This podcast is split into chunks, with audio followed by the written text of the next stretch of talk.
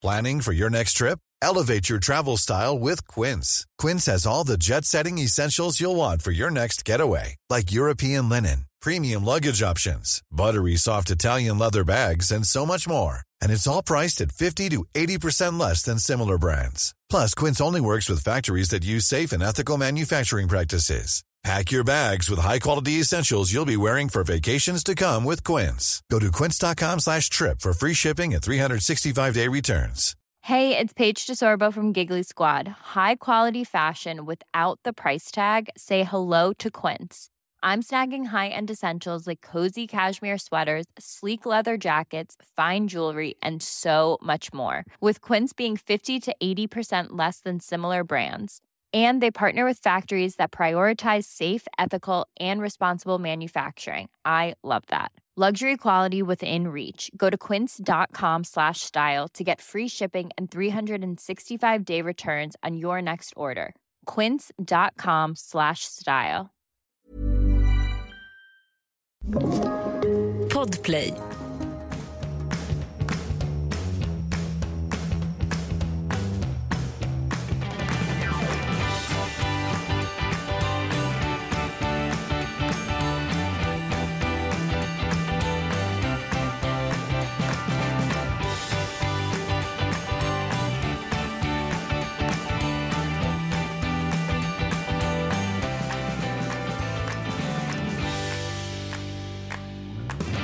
Goddag, goddag. Det är Beiron Ottan sittande så här vid ett fält och tittar ut på kossorna i, ja, gotländskan här är det faktiskt.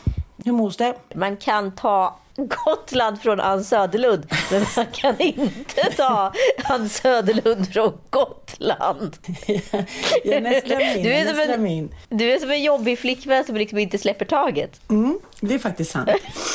Men, eh, För nu är ju Gotland ditt ex ja, det är sant. Det är det. Och eh, jag håller mig liksom i utkanterna från hens vanliga hemvist. Jag liksom nästlar mig in bakifrån.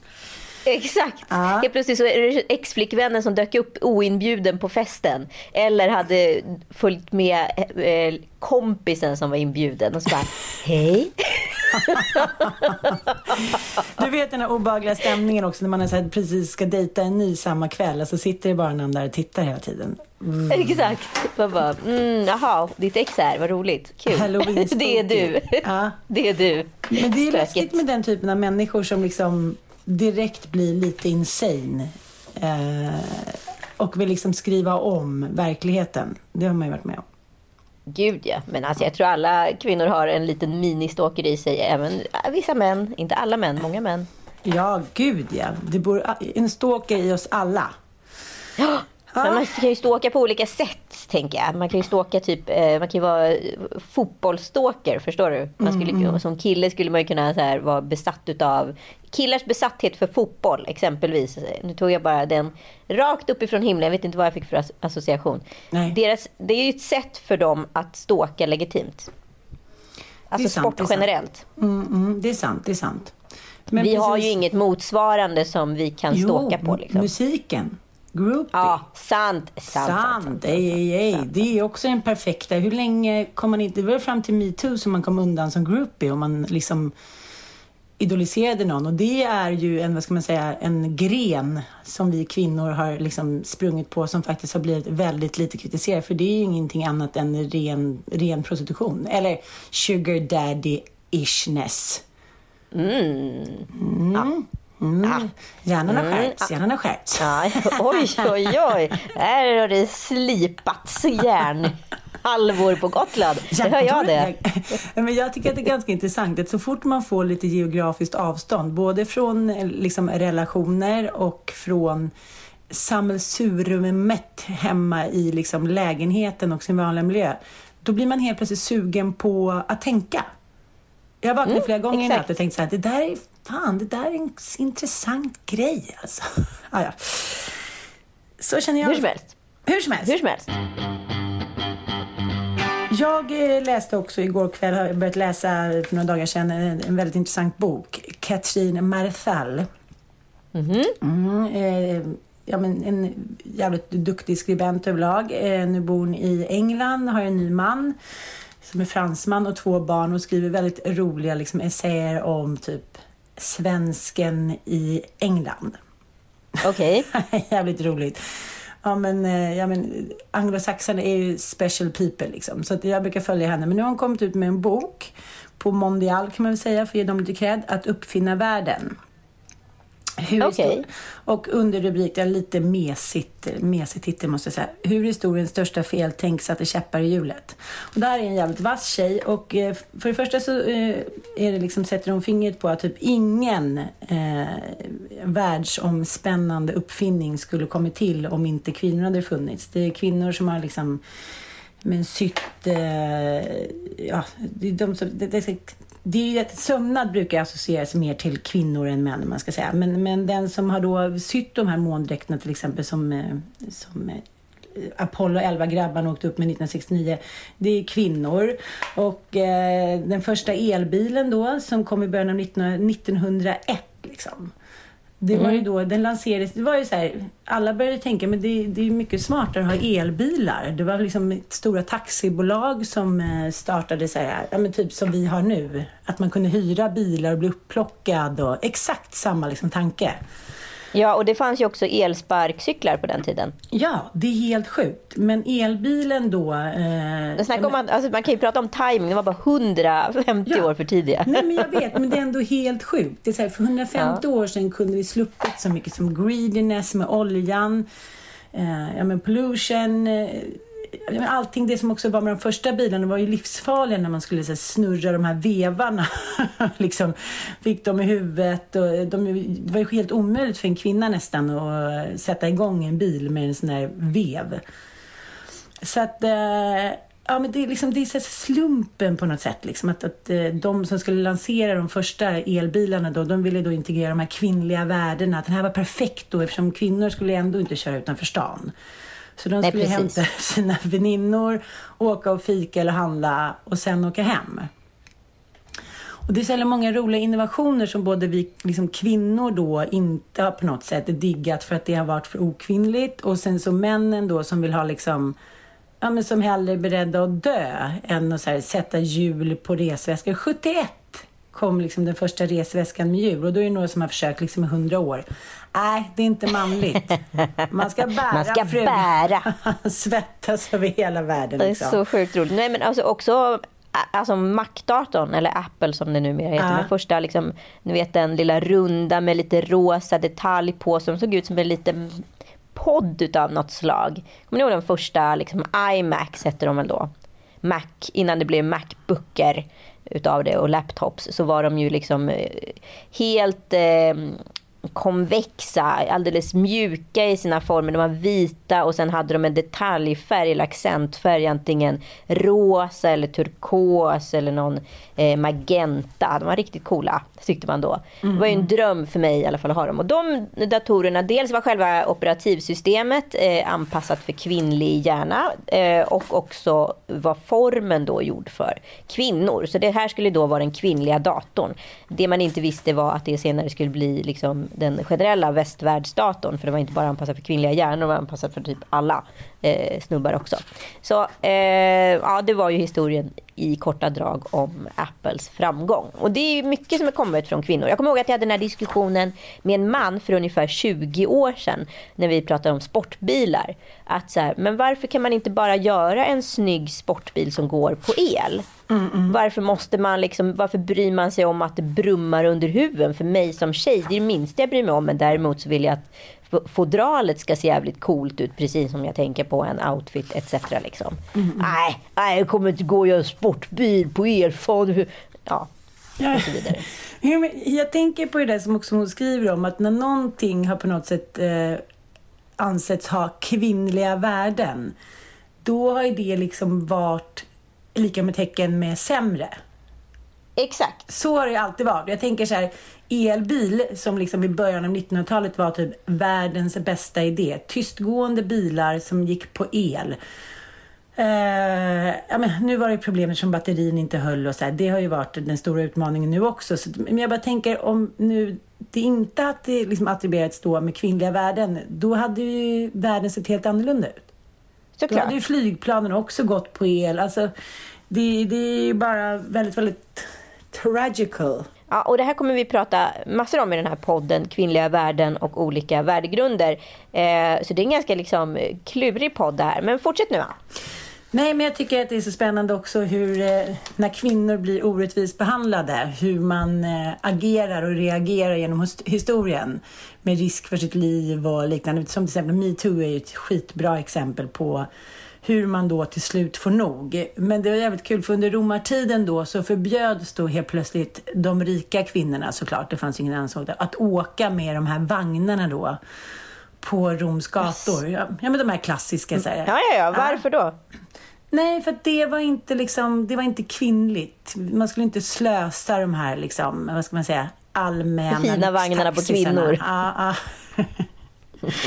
Nej, men då, då finns det så nedskrivet ett pergament att det var flera kvinnor som aborterade ut sina foster i protest. Hardcore. Oj! Ja. Det, oh, jävlar! Ja, ja, det var liksom... Eh, Hon skrev in sig i historien i alla fall. Ja, men intressant bild hur slavarna sprang framför som levande rödljus. Liksom.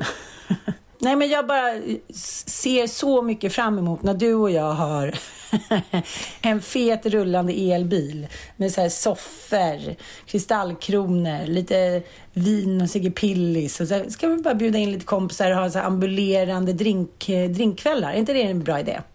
Ja, men det låter ju fantastiskt för att inom en snar framtid ska du kunna ställa in din elbil på destination Göteborg och sen så ska ju du kunna sitta i baksätet och ha ja. liksom en härlig soft ride. Liksom. Ja, men jag menar den innovationen har ju funnits för, för uh, ja, men kvinnor och män som vare sig haft ben eller armar har ju haft datoriserade bilar. Det försökte jag förklara för barnen här, de, de små barnen.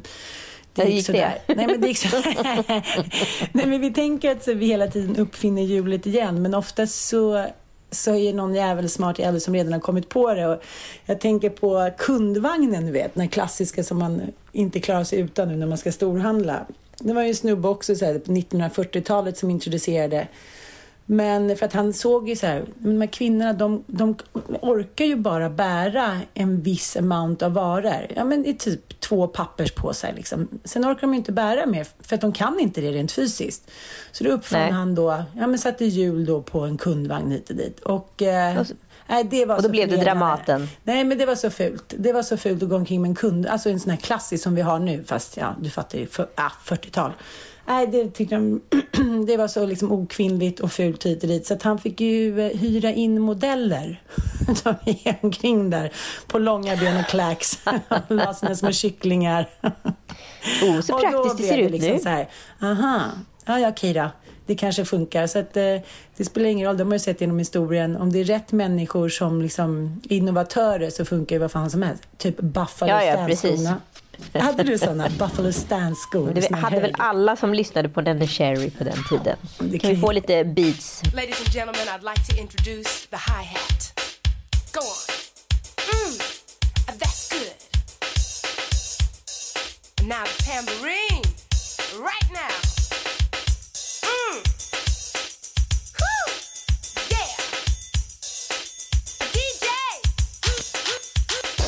Vi kan väl inte säga att det var en lyckad modeinnovation?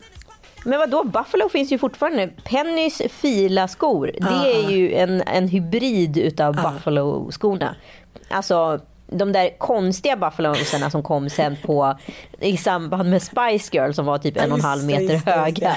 Det var ju inte den, det var inte den buffalo-trenden jag hakade på. Jag hakade på den innan då. Som var liksom 88 tror jag det var. Ja, men så. hybriden som är nu, den är ju lite cool och den kan man gå i. Men vi så här, liksom förpassade oss ju tillbaka till historien. där kvinnor inte skulle kunna springa någonstans. Så vi hade såna här världens konstigaste klackar. Ja, det har ju varit kvin- synd om kvinnorna på flera sätt genom historien om man säger så när det kommer till kvinnligt manligt. Och nu tror jag att Skam på torra land har gått. Det har nämligen varit så att en känd eh, amerikansk medieprofil, Jeffrey Tubin, har eh, ertappats för blottning fast via en Zoom-konferens. Nej. Sug på den höll jag på att säga. Jävlar, de find their ways, motherfuckers. Men är det inte intressant från den analoga blottaren som jag som då ung 20-åring träffade för första gången på IRL i en gränd i Göteborg. Där han de facto öppnade rocken och visade ett stånd.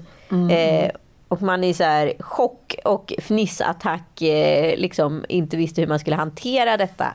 Det var ju såklart ett sexuellt övergrepp men utifrån den personen som jag var då så fnissade jag ju mer än upplevde mig antastad. Det som har hänt med Jeffrey Tubin är ju att han då har, har multitaskat här. Så han har suttit i en videokonferens med lite kända radiomänniskor från WNYC. Eh, och sen har han haft en, eh, ett sexsnack parallellt pågående på en annan konferens på Zoom. Det dumma var bara att han zoomade ut fel, förstår ni? Han satt med ståndet i handen och gick tillbaka till konferens nummer ett utav ett misstag. Det vill säga han ofrivilligt, frivilligt blottade sig för sina kollegor. Ja, jag det... trodde inte... Jag, jag gjorde ett pinsamt korkat misstag. Jag trodde inte jag hade kameran på. Jag ber om ursäkt till min fru, familj, vänner och kollegor, sa Tobin i ett uttalande. Tror vi på det här? Nej, nej, nej, nej. Been on this earth too long. Been on this eh, earth too long to know a, a blottare. Nej, men alltså, jag bara känner så här, blottning man kan ju säga så här, ja, det är ett liksom, ja, det, är ju ingen fysisk våldtäkt och det kanske är lite mer så här Jönssonligan sextrakasseri på ett sätt tycker jag. Man, sitter, man, man är en jävla fegis, man är förmodligen lite äldre, man känner sig förbrukad, man tycker synd om sig själv. Det är min tolkning av eh, den nya Zoom-onanisten, eller? Ja, fast jag tänker också på så här, jag tänker väldigt mycket på det här med blottning. Om jag hade varit en annan typ av individ som hade sett mm. den här blottaren. Så hade jag, om jag hade varit fragil, skör, rädd person. Uh, uh. I grunden hade jag kanske inte alls börjat fnissa åt den här blottaren. Utan tyckt att det här var, det här var fruktansvärt. Per mm. definition är det ju ett brott mm. han har begått. Han har, han har liksom begått ett brott mot mig. Men jag kunde inte annat än fnissa. Jag om än jag blev lite chockad. Förstår du vad jag menar? Mm. Och likadant så tänker jag på den här Jeffrey Tubin då. Om det nu var så, för en kvinna säger då. Jag är ganska säker på att Tubin inte insåg att folk kunde se honom.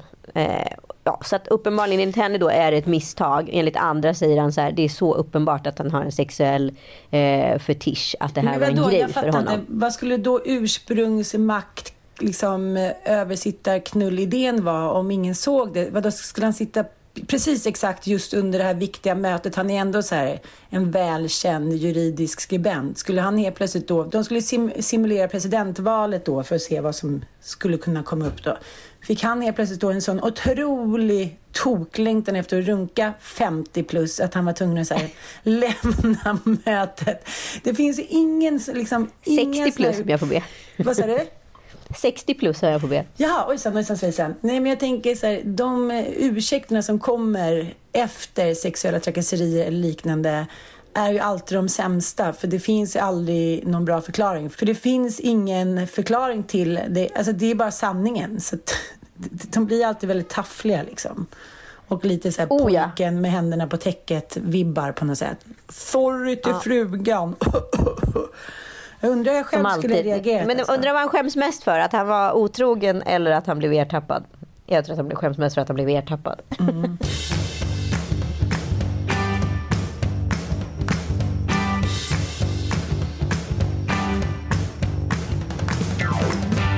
Men det är jävligt intressant om vi nu ska prata lite så här könsroller och könsaspekter så tänker jag så här hur många män hade haft kvar om vi, om vi ska sätta så här Paolo Roberto fast i tvärtom då, att hans flickvän hade gjort samma sak. Eller jag hade onanerat öppet på ett möte med typ Femina. Om, jag menar, hur många män hade liksom stått upp raka och försvarat den andra? Det tror jag är väldigt, väldigt få. Ja, alltså hade du onanerat öppet på ett möte med Femina så hade ju du blivit avskriven som psykopat. Mm, men det mm. hade inte växt någon nyhets... Eh, alltså det hade inte funnits någon nyhetsvinkel på det. Det hade sopats lite under mattan och så mm. ut med med liksom badvattnet i princip. Och så pratar vi inte om det liksom. Och sen så hade tissletasslet i branschen fått mm. liksom leverera nyheten helt enkelt. Men det är klart att det finns kvinnor som så här som har samma behov. Och jag, jag pratade med en killkompis häromdagen ja, men, angående den här nya bok, franska boken Samtycke. Om liksom män som gromar tonåringar som var liksom normaliserat för typ bara 20 år sedan. Eh, och då sa han att han hade varit med om samma sak när han gick i skolan. Jag kommer jag blev så upprörd. Jag ville så här, ringa upp den här kvinnan och det var som att det var liksom... Men vad då? Ge mig igen, jag förstår inte. Att, att så här, kvinn, kvinnliga lärare då eller kvinnliga Precis. kvinnor som jobbade? Ja, eh, precis. En, en av hans lärare då hade han en sexuell relation med i flera år. Ja. Och det var inget konstigt med det? Nej, det var inte så konstigt. Han hämtade de här barnen på hennes barn på skolan och han var med där hemma och hitan och ditan liksom. Och eh, jag såg också på, det här är ju liksom en kompis till mig, hur han också hade normaliserat det och jag var så här, va? Var du typ 14 år och hade liksom sex med henne? Ja. Så ja, jag... Nej, men jag, också, jag hörde också om en sån här historia häromdagen. Liksom, en kille som hade varit på golfläger och ägarinnan då till den här golfklubben. Hon 50 eh, plus liksom. De var så 16 år.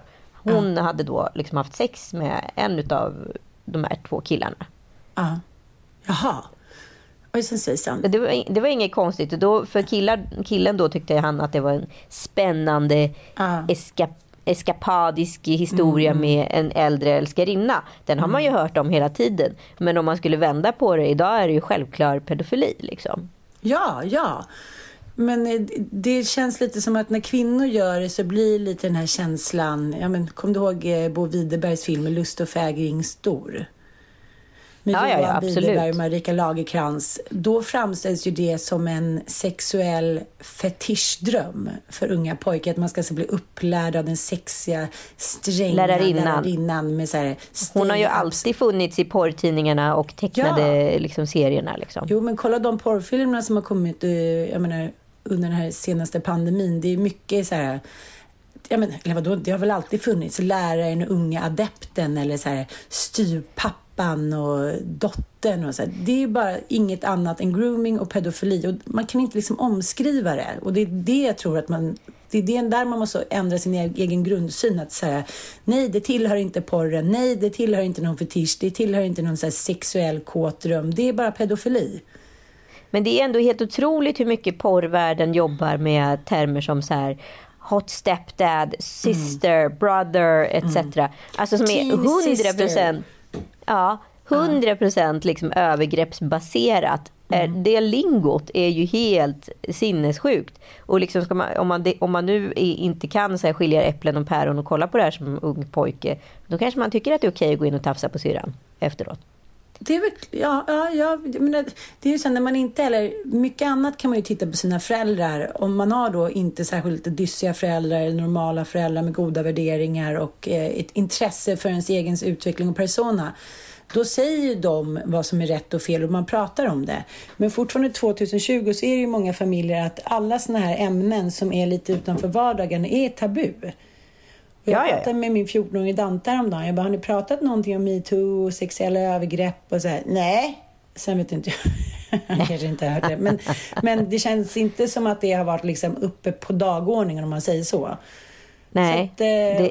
Och det är inte så att föräldrarna kanske liksom visar någon sexuell... Ja, ja, du fattar, man sitter inte och kollar på porrfilm med sina barn. De har gått över alla gränser. Så det är ju en svår nöt att knäcka. Men det finns ju många Porrfri barndom har ju faktiskt eh, lite bra filmer på sin Insta där man så, här, så pratar med din ungdom om eh, om grooming och liknande. Och jag tycker så här, man får fan läsa på lite för det är inte så himla enkelt. Det är liksom en Nej, det är inte så himla enkelt. Nej. Och det, det, ser ju verkligen inte ut som när vi var tonåringar. Samtidigt Nej. är det ju väldigt mycket som också ser ut som när vi var tonåringar. Mm, vi mm. Kan, ha, kan ju egentligen bara jämföra bakåt. Om vi skulle kolla på våran samtid jämfört med liksom mina föräldrar som är födda på, i början av 40-talet. den förflyttningen är också enorm. Precis som den är mm. också enorm i det här skedet. Så att man måste ju ändå hitta referenserna någonstans. Och exempelvis så, nu fick jag höra på distanserat här om ett liksom knivigt case. Så jag tror det är ganska många sådana här situationer som uppstår just idag.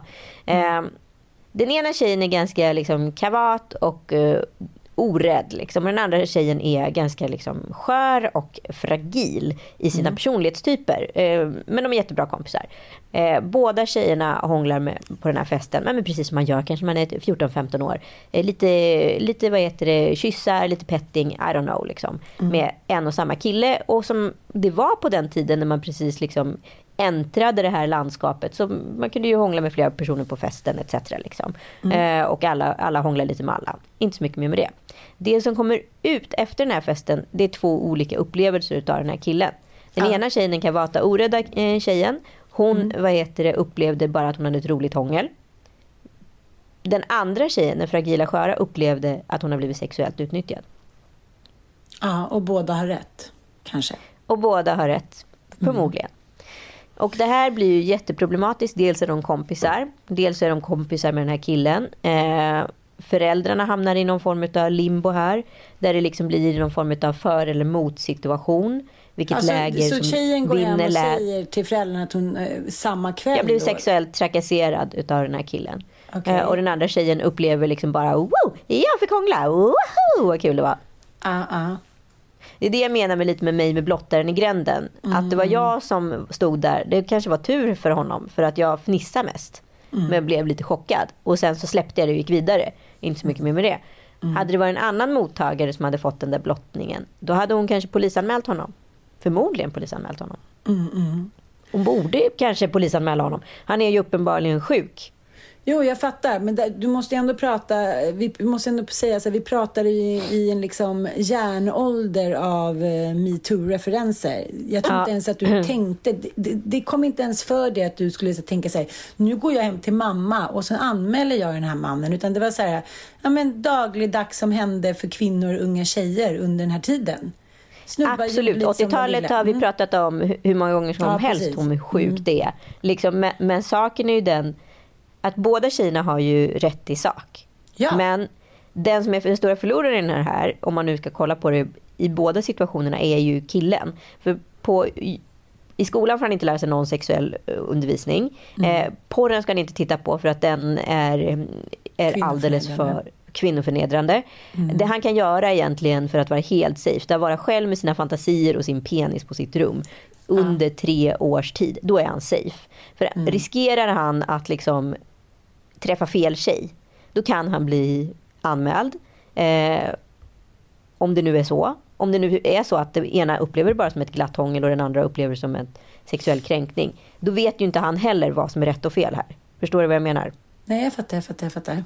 Eh, så det är ju en snårskog. Och när du har liksom en plusmeny uppe liksom mm. i taket med så här, samtycke, eh, eh, du kan freeza, så här kan du också reagera, så här kan du känna, du kanske känner så här. Eller var det på det här sättet? När du har alla de grejerna liksom uppskrivna på en vägg, är det inte väldigt lätt då att åberopa känslor som då konstrueras att du ska känna? Men jag tänker så här, om du nu helt plötsligt i den nya världen har en palett av olika möjligheter att känna, vilket vi inte hade. Jag bara tänker så här på min egen tonårstid. Man bara, wow, övergrepp, övergrepp, våldtäkt, minikini-våldtäkt. Eller det kan man ju inte ens säga längre. Man bara så här, det, det, finns inte. Så, sen samtyckeslagen kom så är det ju en helt ny värld och den är rätt och den är riktig och den är modern. Men jag tycker det är så jävla kul för jag har ju så här, mina kompisar 40 plus som har legat liksom, jag menar haft tre, fyra, sex partners senaste året och alla fyra har frågat så här, vill du det här? Ja. Men vad ska man göra då som kille? Nej, nej men jag blir så här, vad snabbt det ändå går när det sker en lagändring. Och nu vill inte jag liksom kasta alla män åt så här, de vilda djuren. Men jag tycker överlag när man liksom i relationer, när någon lite från oben eller någon chef eller någon polare har sagt så här, det där tycker inte jag har inte, nu behandlar du inte henne bra. Eller liksom Leffe Lelle säger till sin kompis på så här, om snickeriet så här, nu var du inte schysst mot Bettan. Då liksom, då är det någonting som händer. Då vill man förändra sig. Men när kvinnorna själva säger det, nej, då är det kärringar och det är PMS och det är skit. Va? Nu, nu generaliserar jag, men lite den känslan har jag liksom under år när jag fått att när, när någon som de respekterar sig till och det är därför alla jävla hockeyledare, fotbollsledare, gymnastikledare är så otroligt viktiga och när de också går över gränsen så blir det liksom katastrof. Så det är en svår karta men, men Ah, väldigt, väldigt svårt. Men jag kan ju inte tänka men... mig att den här killen har sagt så här, vill du hångla med mig? Tydligen så verkar det som att de flesta killar idag gör det, för de måste göra det. Okej, okay, okej. Okay. Sen så vet vi ju inte vad som händer under liksom eh, under the influences. Sen mm. finns det ju mm. liksom en annan aspekt i det här som också är viktig att väga in. Alltså tonårstiden är ju också till för att testa gränser. Du mm. måste testa vart gränsen går genom att göra den rent liksom praktiskt. När du vet, när du väl gått över gränsen då får du det ganska ordentligt åtutat till dig. Liksom. Men så här, det är jävligt mycket liksom, restriktioner i en, i en tid eh, som är så fragil. Plus att människor idag är också väldigt fragila. Jag mm, tänker bara mm. på mig själv. Alltså så här, jag, säger, jag kan inte säga vad som är rätt och fel här. Jag bara tänker på att så här, jag vet vid två tillfällen som jag så här, idag fortfarande i efterhand kan känna så här, det där var en klockren våldtäkt slash övergrepp liksom, mm, mm, mm. på mig. Eh, de andra gångerna var det så här, åh fan full vi blev, åh vad dumt. Och så känner man sig, mår man kanske piss i två dagar och sen har det gått över så man inte tänkt så mycket mer på det. Mm, mm. Men så är jag också rustad som person. Mm. Det kanske inte hade landat likadant hos min kompis som hade varit skör. Nej. Jag tycker bara det är så intressant att se. Men jag bara så tänker att, så att det finns ju trauma i sig. Att om du nu liksom i din bakisångest eller vad du är anmäler en kille för brott och sen så vet, ska du sitta i en rättegång ett år senare, berätta vad du hade på dig. Du, du, någon, någon advokat för den här, som representerar den här killen kanske visar upp sms som ni har skickat till varandra. Alltså det traumat är ju trauma i sig.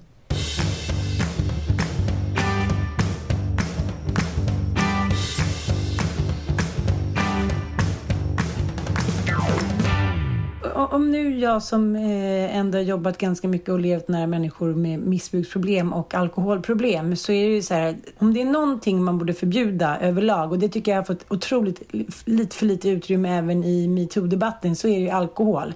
Ja, gud, 100%. Det skulle i och inte födas några barn om alkoholen förbjöds men, men jag tänker att det finns en orsak till att all den här skiten händer och sen finns det ju perversa människor som skulle, ja men som till exempel den här journalisten som vi pratade om eh, som skulle bete sig så här, och Epstein och liknande, som skulle bete sig så här perverst och grooma vare sig de skulle dricka en öl eller 45 liksom. Men må många människor får ju liksom lite kåtdjävulen i sig när de dricker några groggar. Och är man 14 år och blir kanske, är kanske full för första gången. Alltså, ny till alkohol, ny till liksom sexuella erfarenheter, ny till jävligt mycket. Liksom. Det är svårt, men jag tänker så här. Om, om, eh, det går ju inte heller att kontrollera eftersom det vet man ju själv. Man hittar fantasifulla sätt på att få alkohol.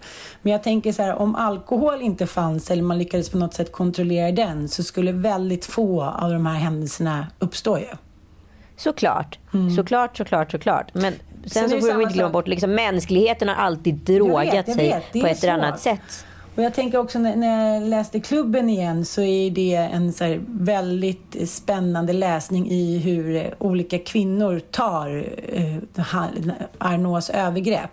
Jag kan till exempel ta mig och mina nära kompisar eller mig och min syrra. Och jag är lite som du kanske att ja, till mångt och mycket har jag liksom eh, mått dåligt ett tag och sen har jag gått vidare. Men så är till exempel absolut inte min syster. Jag kommer ihåg att hon gick till en eh, gynekolog en gång som eh, tvångsrakade henne. Va? Ja, men han, för att se bättre då enligt honom själv. Det här är 25 år sedan. Och eh, hon var liksom helt förstörd i månader efteråt. Jag tror inte riktigt fortfarande att hon har kommit över det. Så att det är ju verkligen, det går ju inte att utgå från liksom vad som är rätt och fel när människor är så olika. Men det blir ändå lite som du säger, det blir en knivig situation för killen. För hans känslor beaktas ju inte, för han är ju redan boven när det här har hänt.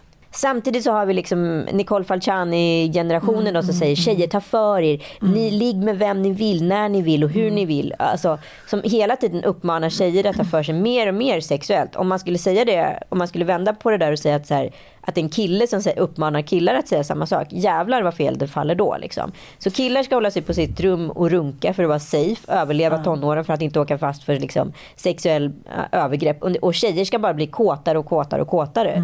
Mm. Det är det som är uppmaningen. Liksom. Eh, så vad, alltså så här, om, om nu vi egentligen bara vänt på steken, att så här, tjejerna är de nya killarna, det här låter jävligt trött att säga en sån, en sån grej, då har vi inte, det har inte kommit, hänt någonting ändå. Sen så har det hänt jättemycket för tjejer, för att idag har ju tjejer bättre självkänsla och får mer utrymme och liksom, det är ju verkligen en förflyttning i samtiden.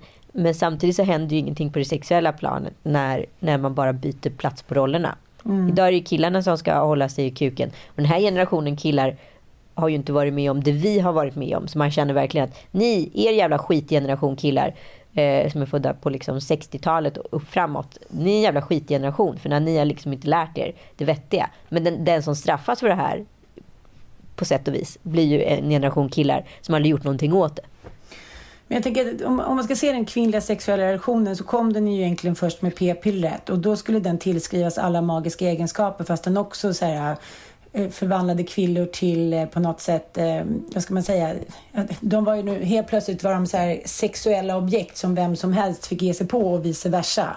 Och från att så här legat i en sexuell akt och bara tänkt på nej jag vill inte bli på smällen, jag vill inte bli på smällen så skulle man nu då vara en frigjord sexuell varelse som tog för sig. Plus då all hormoniell skit och ja du vet. Så här, det var ju verkligen precis två sidor av myntet med det här p-pillret. Var kåt men få cancer. Ja men precis, eller var kåt och då kan liksom vilken kille som helst åberopa då. Det vet du själv vad man kan ta till med lite så vita lögner när man inte är sugen på att ligga. Det är ont i huvudet och det är hiten och ditan. Jag kan tänka mig att på den tiden kunde man också i alla fall dra det kortet om eh, om man nu inte vill ha sex eller liknande. Så jag vågar inte, jag, jag vill bli med barn och så här. Det, liksom sexuella debuterna kom senare och bla bla bla. Men det som har hänt... Att Nej, men jag har hört talas om killar idag som filmar av och liksom spelar in så här. Mm. Hej, du vill ha sex med bra, mig, nu har jag det på bra, band. Säkert. Bra. Bra, hellre det. Då kan, jag tänker så här, idén med sex är att alla ska kunna slappna av under akten. Om någon är skitpackad, nej, då förstår man ju att den ena inte tycker att det är jävligt spännande. Om båda är skitpackade, okej, okay, ja men they're bad på något sätt. Men ja, och då spelar... kommer killen automatiskt egentligen åka dit för ett övergrepp ifall, ifall vad heter det, han har sex med tjejen. Men det är också så här, tycker jag, det blir en nykterhetskontroll. Det är väldigt få killar som tar fram telefonen och så här, vill du det här om de redan är över nykterhetsgränsen liksom. Så att, jag tycker ändå att det där är en rätt smart grej. Ja, men det? Här, det fanns ett samtycke, hon har sagt ja. Men om det samtycket senare skjuts på kvällen mm. och hon känner så här, nej men jag vill inte egentligen. Mm. Vad gäller då?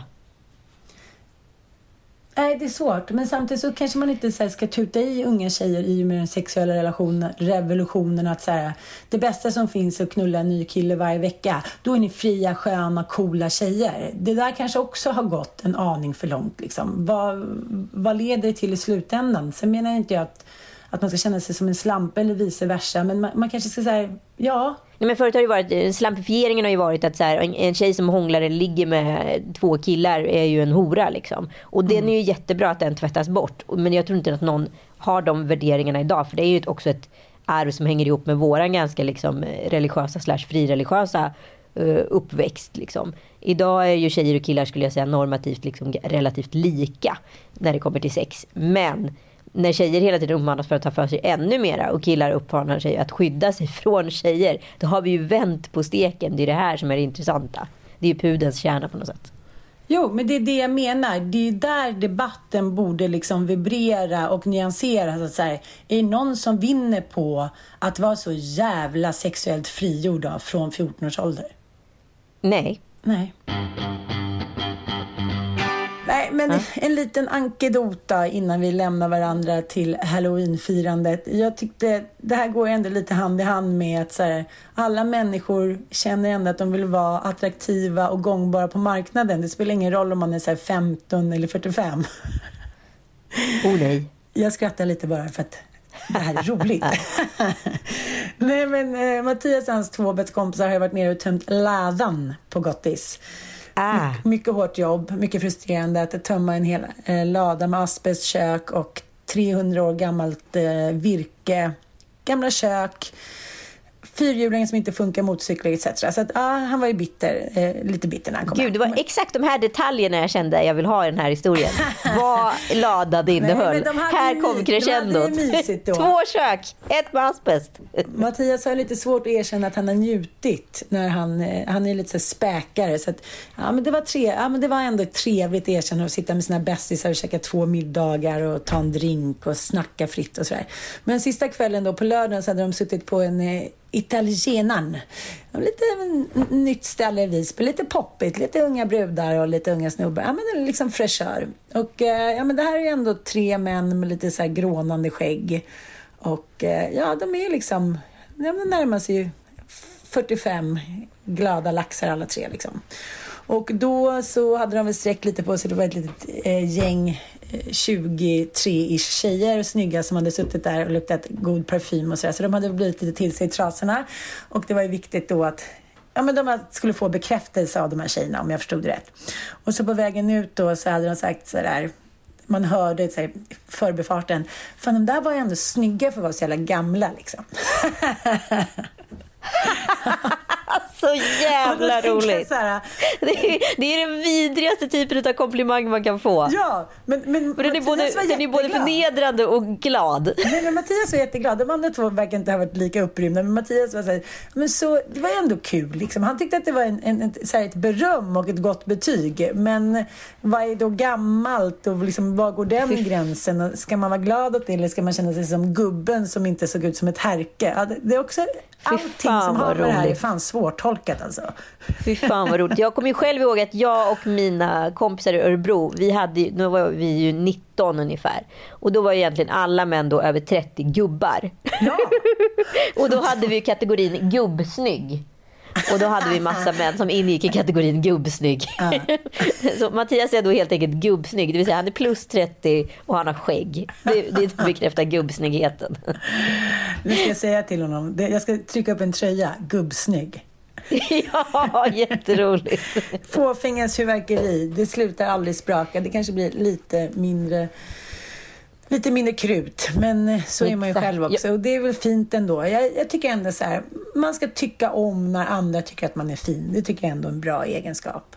Ja, jag vill bara avsluta det hela med en liten rolig halloween-quiz till er lyssnare. Och nu vill jag att ni skriver det här i våra kommentarer. Eh, ni, vad heter det, skriver vad ni tror är rätt person på rätt kategori.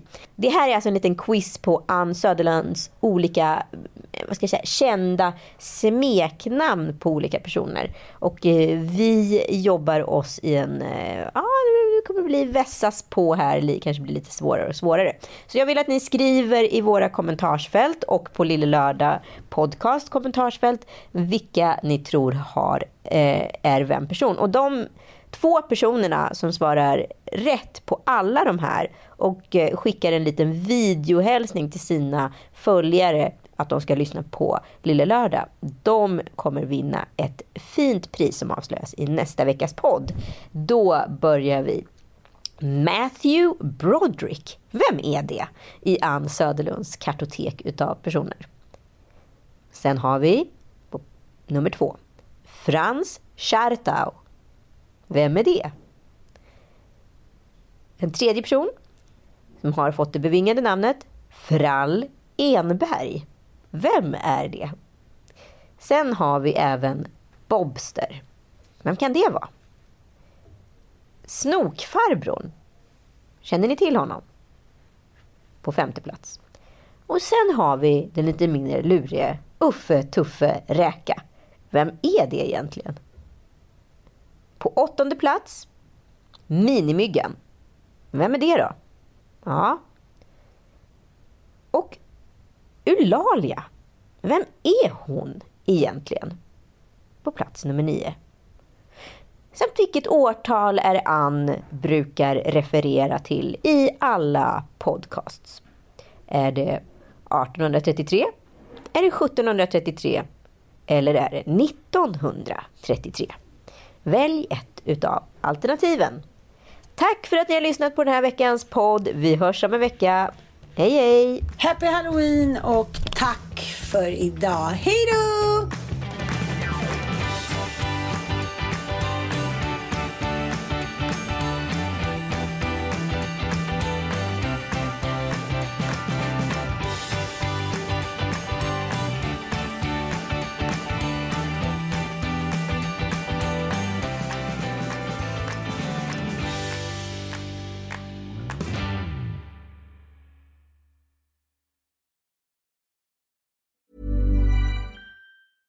Hey, it's Paige DeSorbo from Giggly Squad. High quality fashion without the price tag. Say hello to Quince. I'm snagging high-end essentials like cozy cashmere sweaters, sleek leather jackets, fine jewelry, and so much more. With Quince being 50 to 80% less than similar brands. And they partner with factories that prioritize safe, ethical, and responsible manufacturing. I love that. Luxury quality within reach. Go to quince.com slash style to get free shipping and 365 day returns on your next order. Quince.com slash style. Imagine the softest sheets you've ever felt. Now imagine them getting even softer over time. That's what you'll feel with Bowl and Branch's organic cotton sheets. In a recent customer survey, 96% replied that Bowl and Branch sheets get softer with every wash. Start getting your best night's sleep in these sheets that get softer and softer for years to come. Try their sheets with a 30-night guarantee. Plus, get 15% off your first order at bowlandbranch.com. Code BUTTERY. Exclusions apply. See site for details.